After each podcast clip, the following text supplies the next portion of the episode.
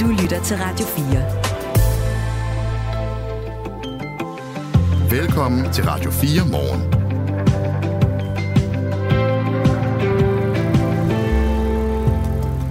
At blive voksenlærling, det kan bane vejen ind på arbejdsmarkedet. For siden 2018 er der næsten sket en fordobling i antallet af personer, der benytter sig af en øh, voksenlærlingeordning. Særligt blandt kvindelige indvandrere og efterkommere, som benytter ordningen, er der sket en øh, stigning. Og det er positivt, sådan lyder det fra Dansk Arbejdsgiverforening, og det har vi mere om, når klokken den bliver 20 minutter over syv. Der er faktisk flere positive nyheder, end der er negative lige nu. Øhm, der er også sket et stort fald i antallet af børn, der lever under fattigdomsgrænsen i Danmark. Det viser nye tal i Arbejderbevægelsens Erhvervsråd, som vi går ombord i om lidt. Og så er der jo en tredje god nyhed på vej på den lidt længere bane. En vaccine mod kræft kan se dagens lys i 2030. Ja. Det oplyser selskabet BioNTech, som mange også husker som selskabet bag en af coronavaccinerne. Det er også fantastisk, at vi i dag kan præsentere øh, tre gode nyheder. Der blev efterlyst i går på sms'en. Altså, hvorfor skal vi høre om øh, krig og, og fattigdom konstant? Giv os nogle positive, positive nyheder. De kommer så i dag. Ja, og øh, den om kræftvaccinen er med her i Radio 4 morgen, cirka 20 minutter i 8. Det er Claus Andersen og Kasper Harbo, der er dine morgenværter. Du er meget velkommen til at skrive til os på nummer 1424, hvis du har noget på hjerte. Godmorgen. Godmorgen. Det her er Radio 4 morgen. Der er sket et stort fald i antallet af børn, der lever i fattigdom i Danmark. Nye tal fra Arbejderbevægelsens Erhvervsråd øhm, på baggrund af data fra Danmarks Statistik viser, at 6.000 børn er kommet ud af fattigdom i løbet af de år, der er gået fra 20, eller det år, der er gået fra 2021 til 2022. Der er stadig kommuner med en stor del børn, øh, som lever under fattigdomsgrænsen, men det her det er altså stadig en, en god nyhed. Øh, antallet af børn i fattigdom falder her i Danmark. Senioranalytiker i Arbejderbevægelsens Erhvervsråd, Sune Kaspersen, er med os. Godmorgen. Godmorgen. Øh, hvorfor øh, sker det her lige pludselig? 6.000 børn er ikke i fattigdom længere. Jamen det er også øh, det er et markant fald, der er sket. Det er det største fald, øh, siden statistikken begyndte i 2015, vi, vi ser øh, i år. Til gengæld så er det ikke så overraskende, at, at kurven øh, er nedadgående, fordi det har den faktisk været i seks år i træk nu. Så det er mere, øh, kan man sige, hvor stort et fald, der er sket, som, øh, som er overraskende i den her omgang. Det er også overraskende det tidspunkt, det sker på, fordi da vi gik fra 2021, som godt nok var et corona-år, men ikke desto mindre et, et, et år, hvor økonomien var nogenlunde stabil, og så ind i 2023, hvor øh, inflationen den galopperede afsted, så var der mange, der fik det rigtig svært.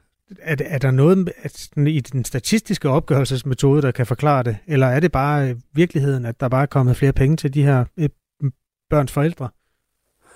Jamen, man er i første omgang nødt til at, øh, at lige sige, at, at den måde, vi måler fattigdom på i Danmark, den, øh, den relative fattigdom, som er den typiske måde at gøre det på, der tager man ikke højde for inflation. Der siger man, hvor mange lever en, en tilværelse, som er meget, meget langt fra det, der er typisk. Øh, at det så svarer til at have under halvdelen af, hvad den typiske familie har, har til rådighed.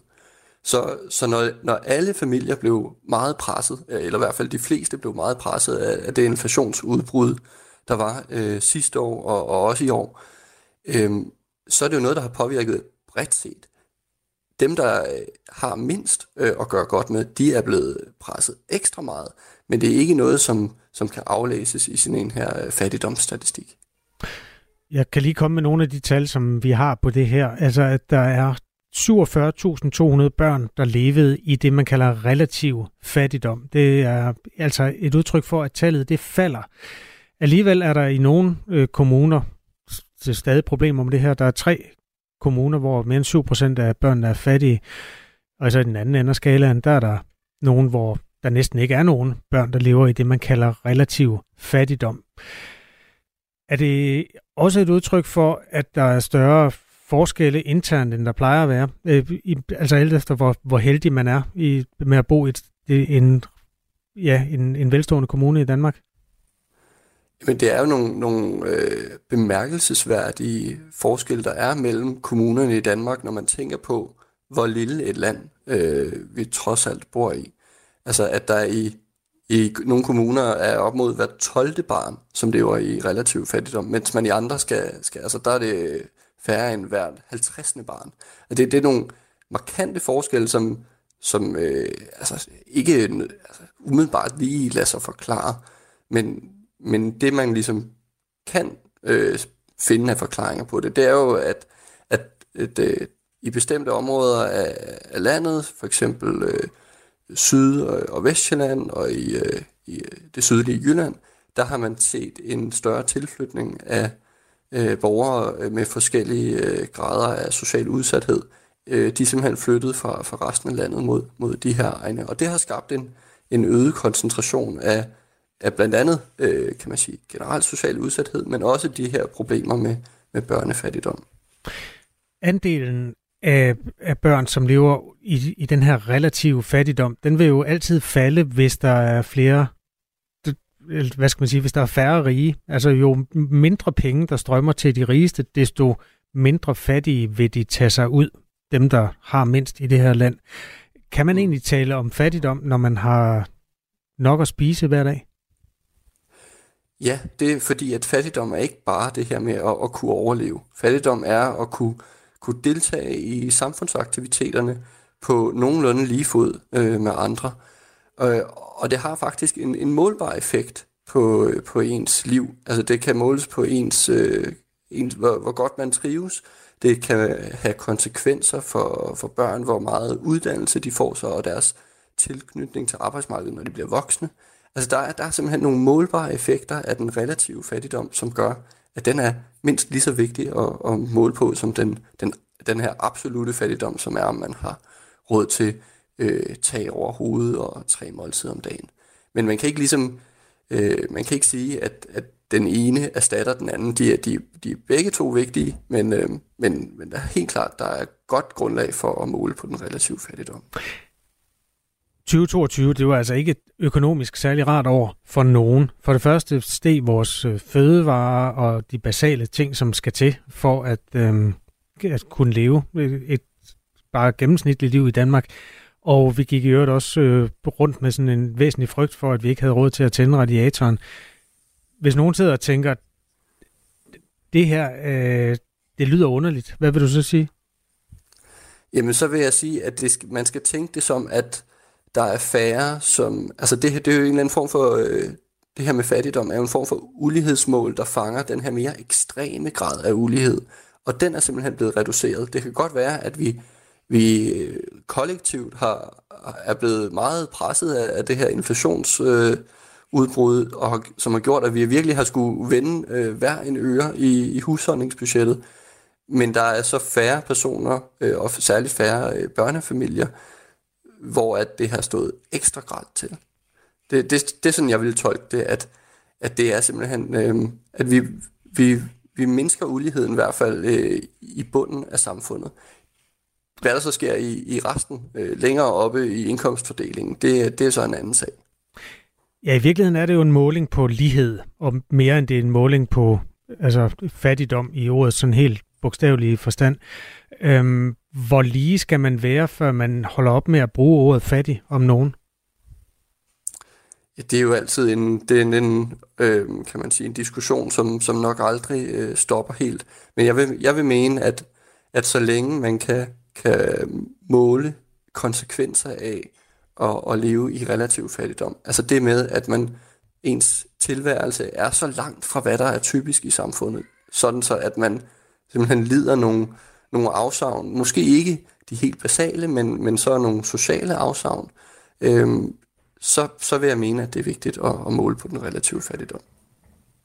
Sune Kaspersen er senioranalytiker i Arbejderbevægelsens Erhvervsråd. Tak skal du have, fordi du var med her til morgen. Jamen, det var da så lidt.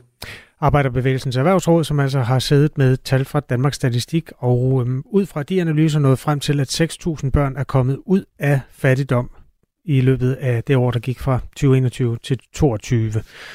47.000 børn er altså stadig under grænsen for det, man kalder relativ fattigdom. Klokken er 14 minutter over syv. Det her er Radio 4 morgen. På en dag, hvor det er koldt derude, og der er udsigt til mere nattefrost de næste dage, og kolde dage, og måske masser af sne, Derfor så kan du sikkert godt blive fristet til at skrue op for varmen, men øh, det skal du lige holde lidt igen med. Og hvordan kan det så være, når regeringen har afblæst energikrisen, den energikrise, som blev udløst sidste år efter krigen i Ukraine brød ud. For i september udtalte energiminister Lars Ågård fra Moderaterne, at både Danmark og Europa er et bedre sted end sidste år, og det var altså med henvisning til energikrisen. Men den her energikrise, den er altså kun delvist afblæst, og derfor er gaspriserne stadig på et højere niveau, end øh, vi har set øh, år tilbage. Det fortæller Christian Rune Poulsen, der er energianalytiker ved brancheorganisationen Green Power Danmark. Nok øh, har, vi, har vi formået at at klare os uden den russiske gas, som vi nærmest ikke får, øh, får noget af nu. Men, øh, men nu får vi i stedet for den her flydende naturgas, den har været inde og erstatte, øh, erstatte den russiske gas, som vi mangler. Og den er altså stadig dyr. Den er ikke lige så dyr, som, som da vi manglede gas, og der virkelig var, var kamp om at få fat i, i gassen sidste år. Men det er, gaspriserne ligger på et højere niveau, og det påvirker også de andre energi priser, så, så vores energipriser de ligger altså på et noget højere niveau stadigvæk, end vi har været vant til for, for år tilbage. Så det kan være rigtig fornuftigt for, for ens pengepunkt i, i første omgang at, at spare på varmen nu, når det bliver koldt. I Danmark er der ca. 340.000 husstande, der er opvarmet med gas, og det er altså først og fremmest dem, som bliver ramt af den her energikrise. Det er først og fremmest dem, der har, der har gas, som, som stadig er, er dem, der er hårdest ramt af, af energikrisen, øh, men egentlig øh, alle energivarer hænger sammen på en eller anden måde, fordi at mange steder, så kan du erstatte en energivare med den anden, så når du sparer på, når du sparer på olien, jamen så, øh, så, så øh, bruger du også mindre gas et andet sted måske, eller når du sparer på, på gassen, så er der nogle andre, der kan bruge det, eller du bruger noget, noget andet energi, så, vi så også, da gasprisen steg, jamen så steg kulprisen også, fordi så vil du bruge mere kul i stedet for gas. Så alle de her ting hænger sammen, så det kan give rigtig god mening at spare hele vejen rundt. Men det er først og fremmest gas, øh, som er det vigtigste sted, vi, vi sparer som, som samfund. Så, så det er super vigtigt, det her med, at vi får sat tempo på at få udfaset gasfyrene først og fremmest i, i hjemmene og i, i erhverven. Og hvis du vil spare på energien sådan over en længere periode, så kan det være en god idé at kigge på øh, renoveringer i huset, fortæller Christian Rune Poulsen. Hvis vi kigger langsigtet, så er det, at man øh, skal begynde at kigge på, er der nogle energirenoveringer, øh, mit hus eller lejlighed trænger til øh, skift vinduer eller mere gennemgribende renovering. Det giver nogle besparelser, hvor at, øh, jamen, det kommer igen år efter år. Øh, og så skal du kigge på, øh, på, din, øh, på din varmeforsyning. Især hvis det er gas, eller hvis det er olie også, jamen, så øh, vil jeg sige, det er en rigtig, rigtig god idé at se sig om i lokalområdet. Er der fjernvarme på vej til mig? Øh, er det et alternativ, øh, jeg kan koble mig på inden for et, en overskuelig fremtid? Eller skal jeg ud og kigge i sådan en øh, ældre varmepumpe, som nok er dyr i anskaffelse, men når man har den, så er den rigtig, rigtig effektiv, og du skal ikke bruge ret meget strøm til at varme dit, dit hus op, fordi at øh, for hver enhed strøm, du kommer ind i den, så får du tre-fire enheder varme ud, fordi den hiver varme ud af, af luften om, omkring os. Så det er en rigtig, rigtig effektiv opvarmningsform. Det her det er et interview med Christian Rune Poulsen, der er energianalytiker ved brancheorganisationen Green Power Danmark, som jo altså arbejder for grøn omstilling til elvarme. Øhm, men i lighed med de mennesker, der bruger gas, og som har været udsat for en vinter i stor uvidshed omkring den økonomiske situation, så holder han også godt øje med, hvor kold en vinter det bliver, for det er ret afgørende. Indtil videre så har det været, været koldt et par dage, og det, øh, det er vi sådan set øh, hele systemet rigtig fint gearet til. Det, øh, det plejer det jo at gøre hver vinter, så det skal vi nok klare. Men bliver det nu koldt hele december, hele januar, øh, så begynder vi altså at tære rigtig meget på de her gaslager. Øh, og hvis vi så samtidig går tilbage og har 23 grader øh, indenfor, fordi det er, det er rigtig dejligt, i stedet for måske 20, øh, så, så vi ikke sparer på, på energien igen, øh, så, så begynder vi altså at bevæge os over i en, en mere kritisk situation, hvor at øh, der lige pludselig måske ikke er så meget øh, gas på lager, og så, øh, så kan energikrisen altså øh, komme snigende igen, øh, måske i, i slutningen af, af vinteren. Øh, så derfor den gas, vi, vi sparer nu, hvis det bliver en kold vinter, jamen, så kan vi i princippet bruge den i, i slutningen af vinter. Til Christian Rune Poulsen fra Green Power Danmark. Det her er Radio 4 morgen, og klokken er 20 minutter over syv. lytter til Radio 4. En særlig voksenlærlingeordning det kan være løsningen til at få ikke-vestlige kvinder ud af kontanthjælpssystemet og ind på arbejdsmarkedet. Siden 2018 er der nemlig sket en markant stigning i kvindelige indvandrere og efterkommere, som gør brug af den her ordning. I dag udgør den gruppe 14 procent af alle i ordningen, og for fem år siden var det tal blot på 5 procent. Det viser en analyse, som Dansk Arbejdsgiverforening står bag. Jannik Bay er uddannelse- og integrationschef i Dansk Arbejdsgiverforening. Godmorgen. Godmorgen. Hvad betyder det så, at øh, flere ikke-vestlige kvinder kommer ind på arbejdsmarkedet ved at blive øh, voksenlærling? Det er meget positivt, både for integrationen, men også fordi vi har en øh, massiv mangel på arbejdskraft i samfundet og i virksomhederne. Og der er der behov for, at alle gode kompetencer kommer med. Vi har jo før hørt, at det har været svært at få især indvandrerkvinder ind på arbejdsmarkedet. Hvorfor er det lige pludselig lykkedes? Det har været svært i mange år. Ikke-vestlige kvinder har været underrepræsenteret på arbejdsmarkedet. Til gengæld har vi været overrepræsenteret som kontanthjælpsmodtagere og haltet bagud med, med, med uddannelse. Og der har voksenlærlingeordningen stille og roligt begyndt at rykke ved det. Hvad er det, den her voksenlærlingeordning kan? Jeg tror, at det er det, at man øh, som voksen får lejlighed til at tage en øh, uddannelse på løn øh, knyttet til en arbejdsplads, og så tror jeg, det er, fordi at vi har den her massive mangel på arbejdskraft. Det betyder, at mange indvandrerkvinder, der har haft udfordringer med at få søgt og med at få et arbejde, nu har fået blod på tanden og har fået bedre mulighed for at få øh, fodfæstet på arbejdsmarkedet. Jeg taler med Jannik Bay, øh, der er uddannelses- og integrationschef i Dansk Arbejdsgiverforening. Og Jannik, det lyder som om, du står på en banegård lige nu, skal vi lige sige til lytterne. Ja. men, men hvorfor er det så vigtigt at få netop den her gruppe kvinder ind på arbejdsmarkedet? Vi står med mangel på medarbejdere over hele linjen, øh, og derfor er det vigtigt at få alle medarbejdere øh, og alle borgere med ud på arbejdsmarkedet, øh, hvis, de, hvis de ønsker det. Og øh, den her gruppe øh, har historisk været meget svært at få fat i. Det har været, vi har fået en, set en stigning i, i øh, beskæftigelsen med flygtninge, men der har stadig været øh, svært med, med, med kvindegruppen, og særligt kvinder, der har været i Danmark i et stykke tid, øh, har haft øh, svært ved at komme ud på arbejdsmarkedet. Og der er en løsning, som det ser ud til at kunne anvendes her. Den her voksenlærlingeordning, det er en mulighed for folk over 25 år, der gerne vil i gang med en øh, erhvervsuddannelse. Her bliver man sendt på skolebænken og i praktik hos en virksomhed, alt efter de erfaringer, man øh, nu har. Og altså siden 2018 og frem til i 23 er antallet af voksenlærlinge næsten fordoblet fra 7.561 til 14.383 personer. Og øh, lige nu så taler jeg med øh, Jannik Bay, der er uddannelse- og integrationschef i Dansk Arbejdsgiverforening. Og Jannik Bay, bliver de her kvinder så på arbejdsmarkedet, efter de øh, har været med i den her ordning og været ude og være, være lærlinge? Vi skal naturligvis følge øh, udviklingen, men generelt er der en klar stigning i øh, erhvervstildagelsen, både blandt kvinder og mænd øh, med ikke-vestlig øh, baggrund. Øh, så det er rigtig positivt. Det har været svært at få... Øh, få særligt kvinderne i beskæftigelse. Der har været en rigtig positiv udvikling, øh, også i herregruppen. Men, øh, men den her ordning virker til at, at lirke op, at de får øh, søgt i job, får øh, taget noget erhvervskompetencegivende uddannelse og får bidt sig fast. Nu fik du lige nævnt øh, mændene også. Altså, hvordan står det til i den gruppe? Er de lige så gode til at, at tage imod den her voksenlærlingordning? Altså faktisk så har vi set nu, at de ikke-vestlige kvinder, de har overhalet antallet af ikke-vestlige mænd som gør brug af, af, af voksenlærlingordningen. Så det er sådan set meget interessant at se på.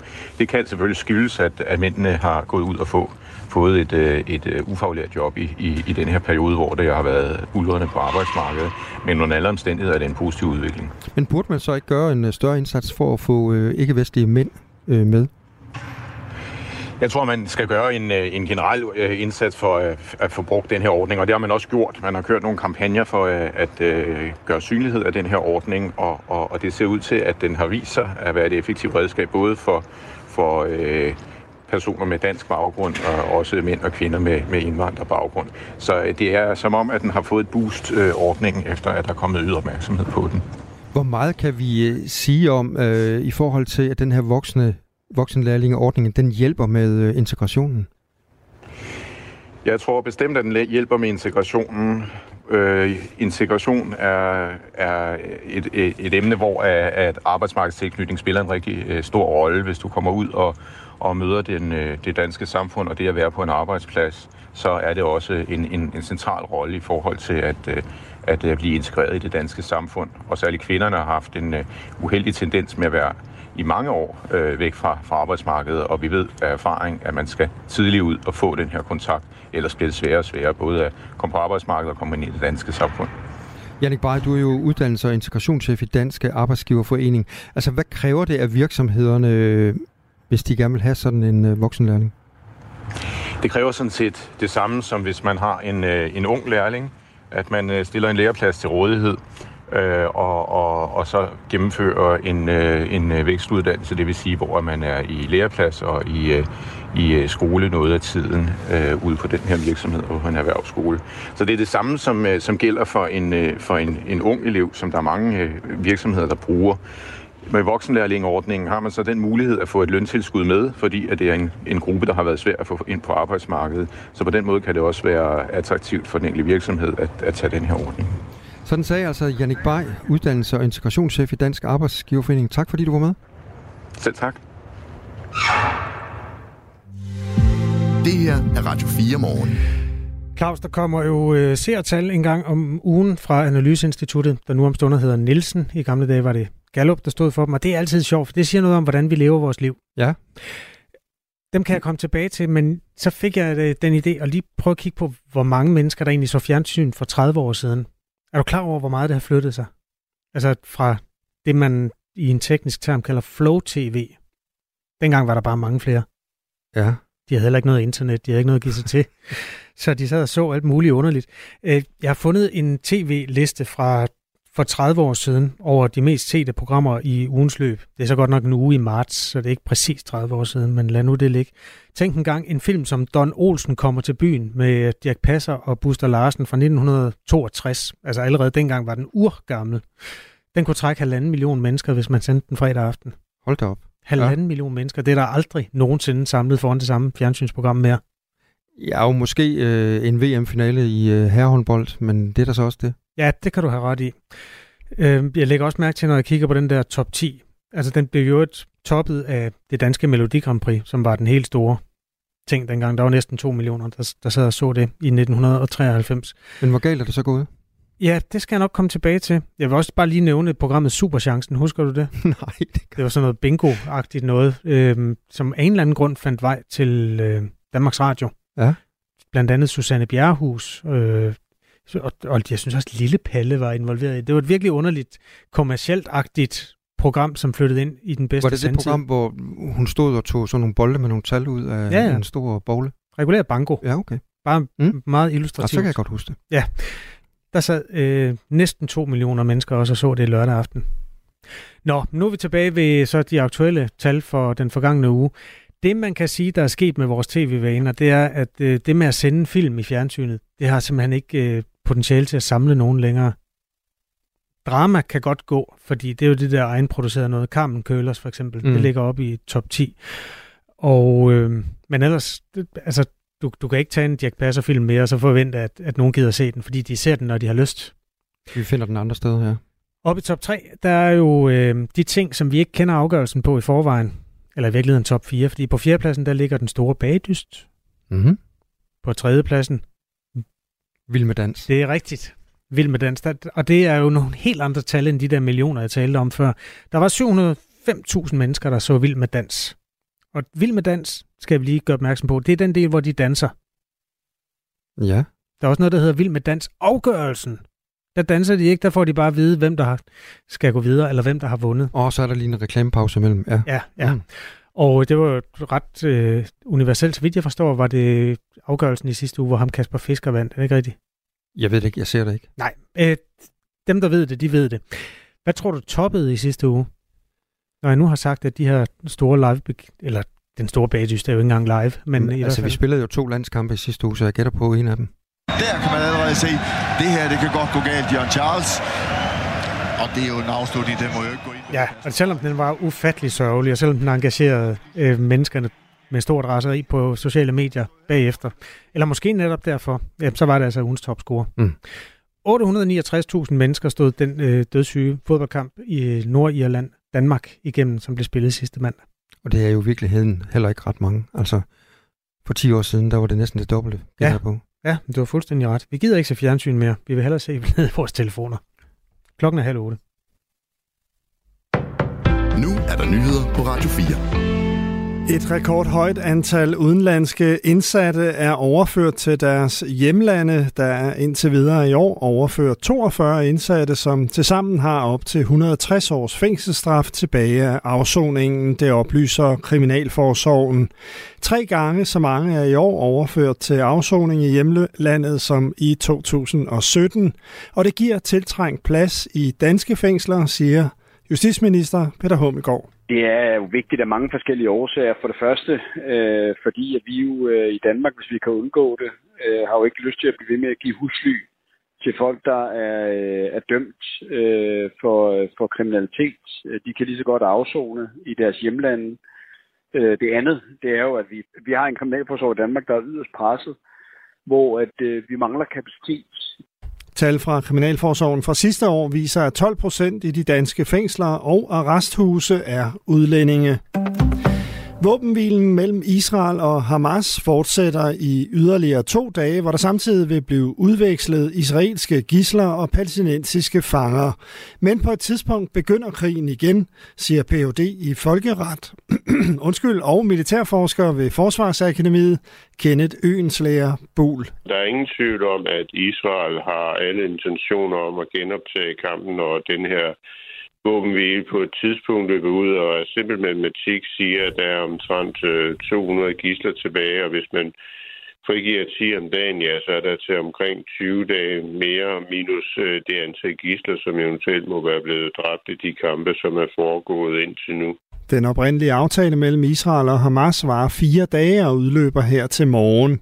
Den israelske premierministers kontor har oplyst, at 50 kvindelige palæstinensiske fanger vil blive tilføjet til listen over personer, der vil blive løsladt.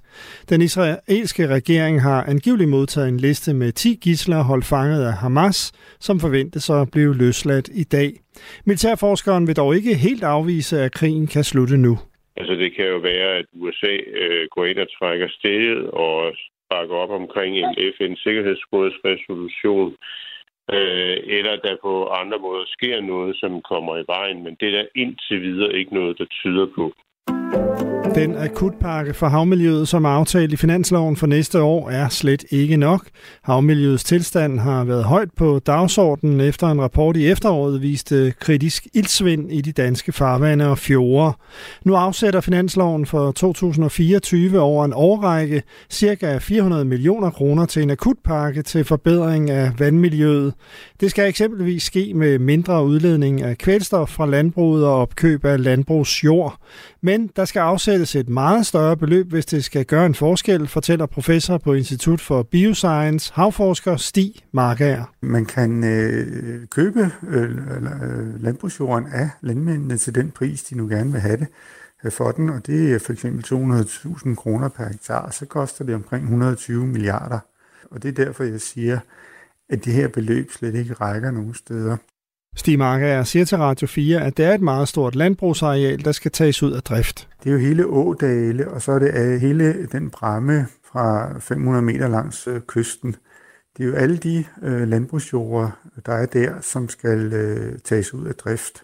Vi skal op i nærheden af 600.000 hektar, hvis det her skal øh, øh, blive til noget, altså et bedre havmiljø. Lidt sol, men også spredte øh, snebyer, temperaturer mellem frysepunktet og 5 graders frost, og lidt til frisk vind omkring nord. Det her er Radio 4 morgen. Husk, at du kan sende os en sms på 1424. Det er blevet sådan en form for tema, lidt ved tilfældets magt, men ikke desto mindre. Det er de gode nyheder, der dominerer i den her time af Radio 4 morgen. Indtil videre, vi har fortalt historien om, at øh, færre børn lever i det, man kalder relativ fattigdom i Danmark. En anden positiv nyhed er øh, historien om en kræftvaccine. Den tager du om lidt, ikke sandt? Jo, det gør jeg. Og men sandt om ikke også, vi begynder med noget, der kan sådan helt potentielt blive en virkelig god nyhed, nemlig at øh, det grønne flybrændstof i dag bliver testet. Du lytter til Radio 4 morgen. Det er klokken 12.30, hvor et helt særligt passagerfly fra Virgin øh, Atlantic, det letter fra øh, London fra Heathrow Lufthavnen der, og skal flyve til øh, New York, til JFK øh, Lufthavnen der. Flyet bliver det første passagerfly, der krydser Atlanterhavet, drevet udelukkende af en vedvarende type brændstof, der hedder SAF, Sustainable Aviation Fuel, altså bæredygtig øh, flybrændstof. Miljøorganisationen Stay Grounded kalder, kalder den her flyvning for greenwashing, og den er langt mindre grøn og klimavenlig, end den bliver præsenteret som. De mener så ikke, at grønt øh, brændstof er ved at være skalerbart i den nødvendige tidsperspektiv for at undgå klimakollaps.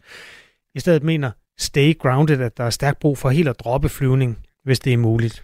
Det er bare for at sige, der er også kritiske røster over for det her, men det er jo den der teknologi, som der er blevet skrevet så meget efter, når nu menneskers vaner er så svære at ændre, så kan vi måske ændre i hvert fald de udledninger, der følger med. På Aarhus Universitets Institut for Bio- og Kemiteknologi har de også øh, gang i et forsøg, der gerne skulle resultere i udvikling og derefter stor fremstilling af grønt flybrændstof, baseret på CO2 fra biogas eller røggas. Det hedder Front Fuel-projektet. Lars Ditlev Mørk, Ottosen er institutleder øh, på det. Godmorgen. Godmorgen. Nu øh, kan vi lige starte med det, der er det helt aktuelle. Altså 12.30 er der et fly, der letter fra London. Hvor realistisk vurderer du, at, øh, at sådan et projekt som dagens flyvning er, øh, et, at, at det bliver hverdag? Jamen altså i første omgang kan man sige, at, at øh, det der med at, at, at producere det bæredygtige flybrændstof, øhm, det er der jo øh, sige, pilotskale teknologier til, så, så det er selvfølgelig realistisk, at, øh, at det her fly her, det flyver over Atlanten på et brændstof, der kan, der kan, kaldes, øh, der kan kaldes bæredygtigt. Og øh, i vores øh, forskningsprojekt, som vi, øh, som vi driver sammen med, med to øh, store virksomheder inden for branchen, Halder Topsø og, og øh, Sasol, øh, der kigger vi på de tekniske muligheder for at, at fremstille øh, Øh, flybrændstof, øh, som ikke har nogen øh, fossil øh, oprindelse. Hvor langt er I med det? Øhm, og øh, som, ja, men vi er jo på, øh, sige, vi er på, øh, vi er på forsøgsstadiet i forhold til at, at begynde at skalere de her teknologier. Øh, de, som siger, de kemiske reaktioner, der skal ske for, at man kan omsætte CO2 øh, og brint til, øh, til jetbrændstoffet, de er i deres øh, øh, sige, grundlæggende så er de kendt, og, og det, det handler om nu, det er at få, få bygget nogle, øh, nogle teknologier, som, som gør, at man kan skalere det her øh, projekt og få gang i en, øh, en, en større produktion af det her bæredygtige brændstof. Det flybrændstof, man bruger på de fleste flyvninger i dag, det er jo sådan udvundet af, af råolie, og, og dermed altså totalt fossilt øh, brændstof, helt sort, som det overhovedet kan være. Hvad er det, hvor kommer det fra, det I sidder og, og forsker i nu? Jamen, den, den, øh, det, det, der skal til for at, at som sige, øh, bygge øh, bæredygtig flybrændstof fra bunden, øhm, øh, det handler om, at man skal have fat i noget CO2, noget koldioxid, øhm, og så skal det her kulstof øh, i CO2'en, det skal ligesom lades op med energi. Øhm, og det foregår øh, ved, at man øh, får øh, CO2 og brint til at reagere, øhm, og danne øh, som sige, de, de første typer molekyler, som så skal raffineres op og processeres videre til, til jetbrændstoffet. Så det, det handler om, hvis man skal lave bæredygtige øh, flybrændstof eller alle mulige andre brændstoffer, det er at få fat i noget CO2 og få produceret noget brint, og så, og så øh, udvikle en, øh, en teknologi, som kan få de her molekyler til at reagere. Om sige på teknologisiden, det er det, vi øh, kigger på, hvordan får man skruet det her sammen på en måde, så det ikke er, er for dyrt, og så, øh, og så teknologien kan skaleres, sådan at man kan begynde at producere nogle mængder. Det er den ene side af sagen. Øh, det er det, vi kigger på i Frontfuel-projektet. Den anden side af sagen, det er, hvordan man i et større skala skal, skal skaffe CO2 og, og producere brint. Øhm, I forhold til CO2, så kigger vi i det her projekt på at tage den fra biogas. Vi har jo en ganske betydelig produktion af, af biogas i Danmark for eksempel, og det den del af biogassen, som er CO2, det er sådan, at biogas det er cirka halv metan og halv CO2. Den bruger vi ikke rigtig til noget i dag, men øh, den kigger vi så i det her projekt på og siger, men lad os, lad os beholde den, holde fast i den CO2, som jo så er, er biogen oprindelse, øhm, og, øh, og, øh, og, og bruge den til at, at lave brændstoffer af. Brinten, den får vi fra elektrolyse, øhm, og øh, det kræver jo, som som bekendt, eller det kræver en, en masse energi, en masse elektricitet. Og skal brændstoffet være bæredygtigt, så skal den elektricitet selvfølgelig komme fra en vedvarende kilde i form af, af sol eller vind øh, primært. Så, øh, så, så teknologien er, er en del af det, men, men på den lange bane, så skal vi have fundet ud af at, at skaffe de her mængder af CO2 og betydelige mængder af vedvarende energi, der skal mm. til øh, for at producere den brint, der også indgår i det. Og nu kom vi jo så helt ind i laboratoriet her hos Lars Ditlev Mørk Ottosen, der er institutleder ved øh, Bio- og Kemiteknologi på Aarhus Universitet, der også arbejder på at lave øh, bæredygtig flybrændstof.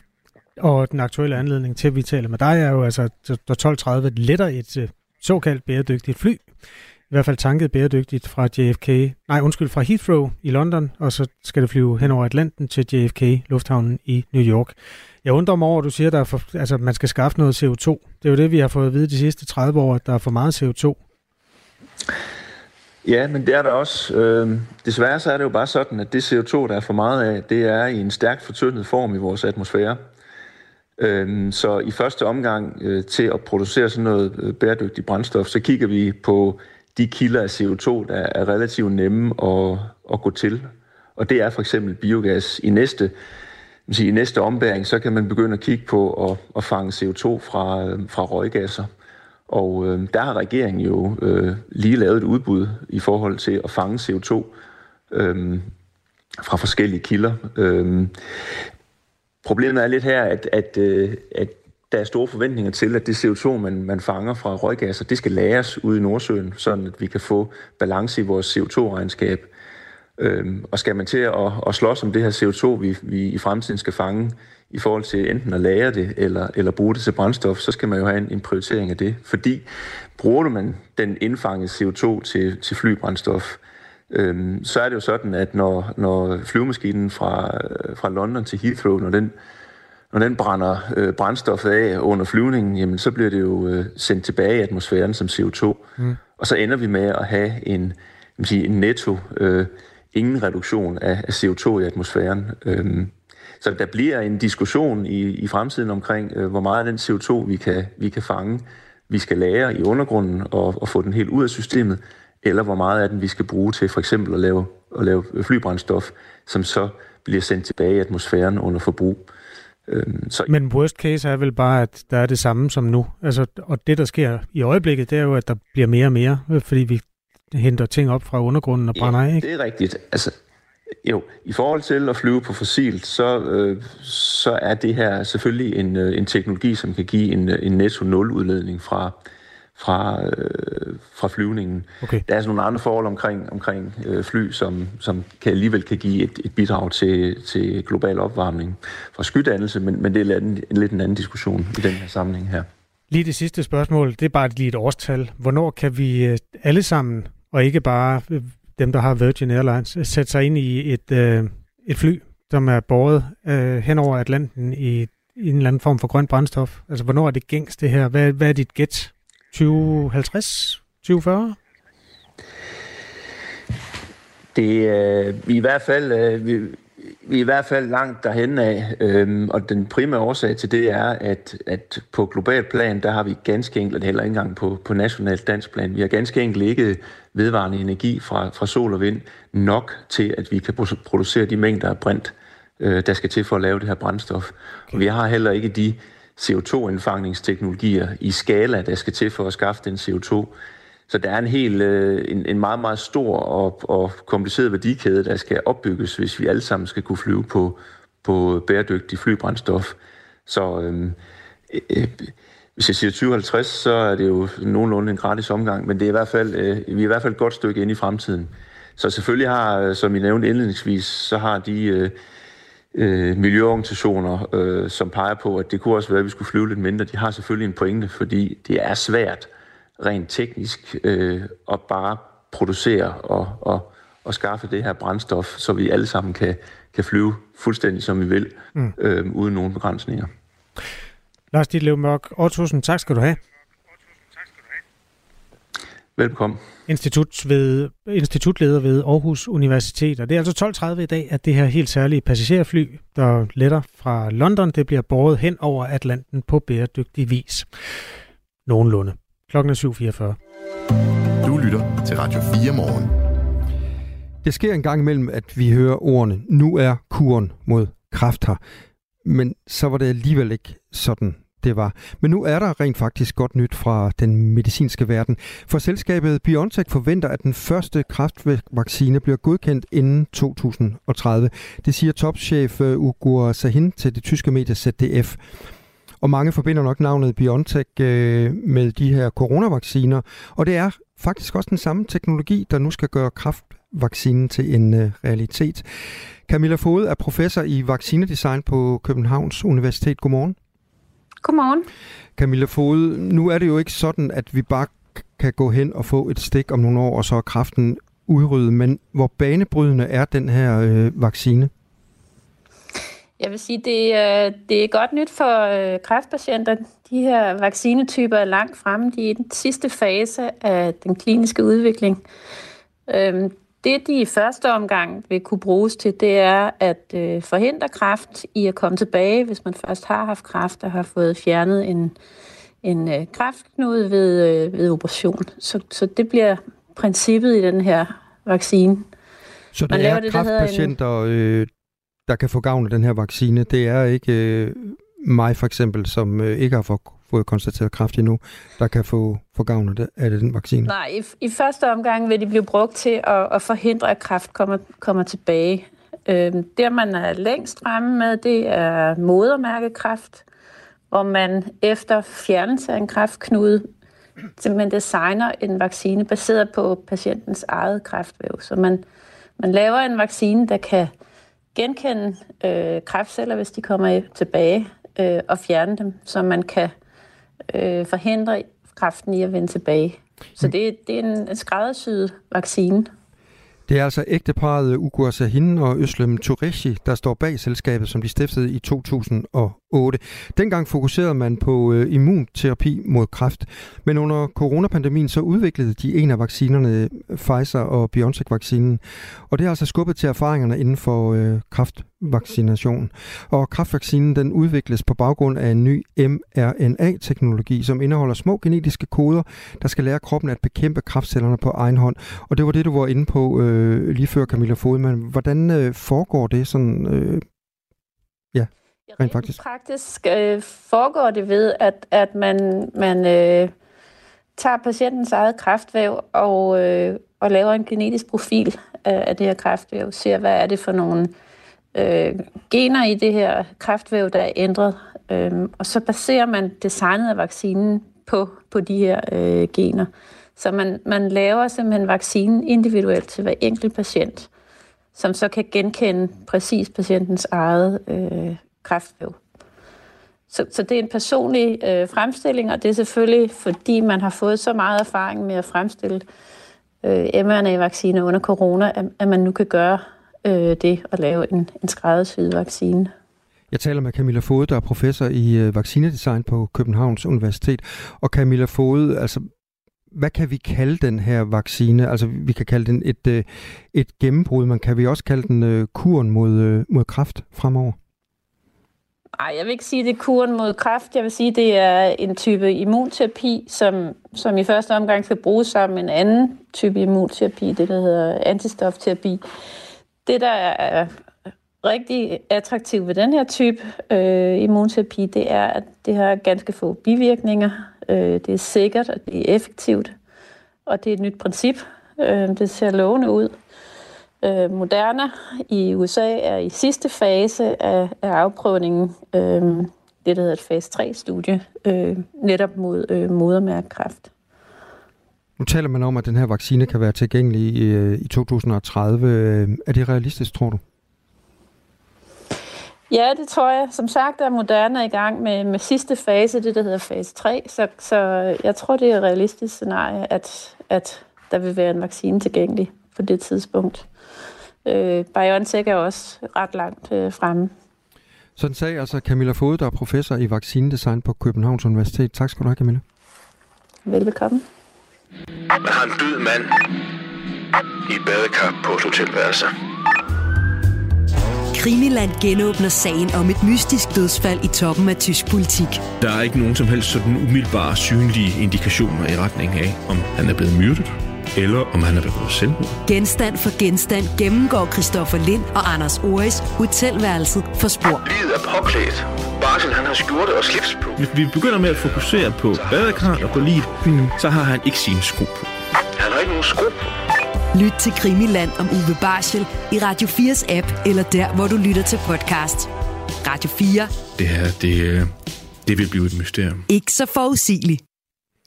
Som vi har talt om tidligere på morgen, så er våbenhvileaftalen mellem Israel og Hamas øh, blevet forlænget med to dage. Den oprindelige aftale, den var jo på fire dage, og den udløb altså her til morgen. Og den her forlængelse betyder, at flere gisler bliver løsladt øh, af, af Hamas, mens Israel frigiver flere fængslede palæstinenser. Og så kan nødhjælpen fortsætte med at køre ind i de krigshavede områder i Gaza. Men forlængelsen af våbenhvilen, det er altså ikke et udtryk for, at øh, Israel har tænkt sig at stoppe landoffensiven mod Gaza. Det fortæller Kristi Dagblads mellemøstkorrespondent Allan Sørensen til Radio 4. Israel vil genoptage kampene, når, når våbenhvilen er overstået. Og det har ingen kritik fået øh, i den israelske befolkning. Altså alle støtter der er måske nogle enkelte, der ikke gør, men, men bredt set støtter israelerne en fortsættelse af kampene mod Hamas. Og med os nu har vi Susanne Kaufmann, dansk jøde, bosat i Israel, øh, og der har hun boet siden 1991. Godmorgen. Godmorgen. Susanne Kaufmann, øh, den her våbenhvile, den bliver så forlænget. Øh, er det en god idé set fra øh, dit synspunkt som bosiddende i Israel? Altså, man glemmer lige, at når man siger våbenhvile, øh, fra Gaza bliver de ved at skyde raketter ind i Israel. Det synes jeg lige er meget vigtigt, at man, øh, det er ikke kun Israel, der bomber.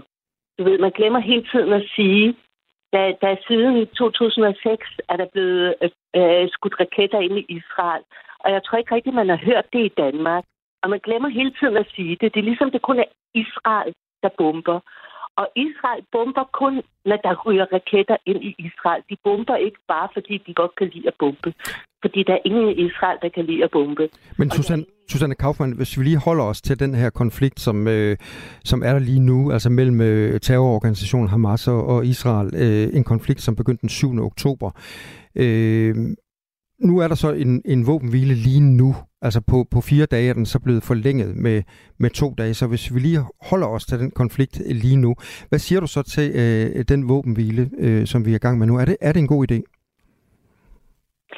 Altså, så snart man får alle gislerne tilbage, så synes jeg, det er en god idé. Men de er nødt til at udlevere alle gislerne. Man kan ikke holde babyer og børn som gisler. Det kan man ikke og ældre mennesker, der har brug for øh, medicin. De må aflevere alle gislerne, og jeg går ind for en, en evig våbenhvile. Ikke fire dage, ikke to dage. Jeg går ind for en evig våbenhvile, men først og fremmest gislerne tilbage, uden betingelser. Hvor realistisk nu, tror du, det er? I øjeblikket, så for hver gissel, der bliver frigivet af, af Israel, så skal de give tre terrorister tilbage det, det, det er så uproportionelt. Så, så jamen, det, det kunne være realistisk, hvis man havde lidt hjælp fra omverdenen. Hvis omverdenen begyndte at se, hvordan for eksempel Røde Kors skulle have for lang tid siden været inde og set til gislerne. Det har de ikke været endnu. Det, det synes jeg er helt forfærdeligt. Omverdenen er nødt til at hjælpe uskyldige gisler. Men hvorfor er det, at øh, du tænker, at omverdenen ikke hjælper. Altså, vi har jo konstant fokus i, i, i den her tid på det, der sker mellem øh, Israel og øh, Hamas. Og nødhjælpsorganisationerne gør jo alt, hvad de kan for at få nødhjælp ind. Fordi at jeg selv følger med i alle danske øh, hvad hedder det, medier. Og jeg følger med på Facebook, på Mellemøsten, på Amnesty International og på Røde Kors og på øh, Folkekirkens Nødhjælp. Den følger jeg konstant med i og læser konstant. Det eneste, det eneste, man hører om, det er, hvad der sker med de stakkels palæstinenser i Gaza, og de er stakket. Fordi det er Hamas, der holder dem tilbage, så de hverken kan komme ned i beskyttelsesrum, eller de kan ikke komme over til nordsiden, hvor alle, eller øh, til sydsiden. Der bliver kun bumpet i nordsiden, og de får ikke lov at komme over til sydsiden, hvor, hvor, hvor alle de rige øh, palæstinenser bor.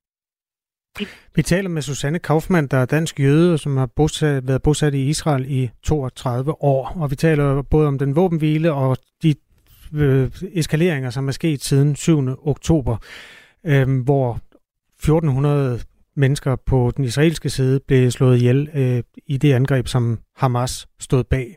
Siden har Israel øh, ført øh, krig på den anden side af muren inde i Gaza. Der er en af vores lyttere, der spørger sig selv, han hedder Jens. Har Susanne set, hvor smadret Gaza er, og hvor mange dræbte civile der er på palæstinensisk side? Spørger Jens. Ja, det har jeg. Det har jeg. Og igen, så glemmer man at sige, at de bliver ved at skyde raketter. Jeg oplever daglige raketter før ja, det, våbenhvile. Det, det, jeg tror ikke, det er det, han spørger om. Jeg tror, han spørger om mellem linjerne til proportionerne i det. Øh, at der er dødstal, der har rundet 14.000, altså faktor 10 i forhold til, hvad der skete 7. oktober. Hvordan forholder du dig til det? Jeg synes, det er forfærdeligt, at Hamas holder deres folk tilbage så de bliver dræbte. Jeg synes, det er så forfærdeligt, og jeg vil godt hjælpe dem. Vi, vi har snakket om en hjælpeorganisation for at hjælpe de civile palæstinenser, fordi Hamas bruger dem som skjold. Ja, du kan sige til Jens, at jeg synes, det er meget, meget uproportionelt, men der er ikke noget proportionelt, og der er ikke noget retfærdighed i krig.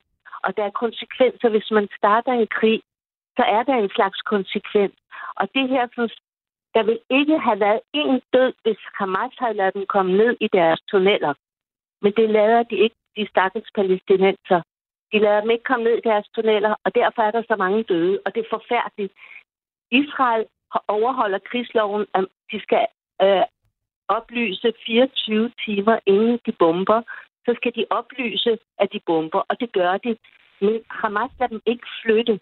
Lad dem ikke komme over på, på norddelen, og det er forfærdeligt. Og jeg ser de billeder, og det er hjerteskærende, og det gør mig så ondt. Og jeg, jeg, jeg har lyst til, du ved, selv at tage dig ind.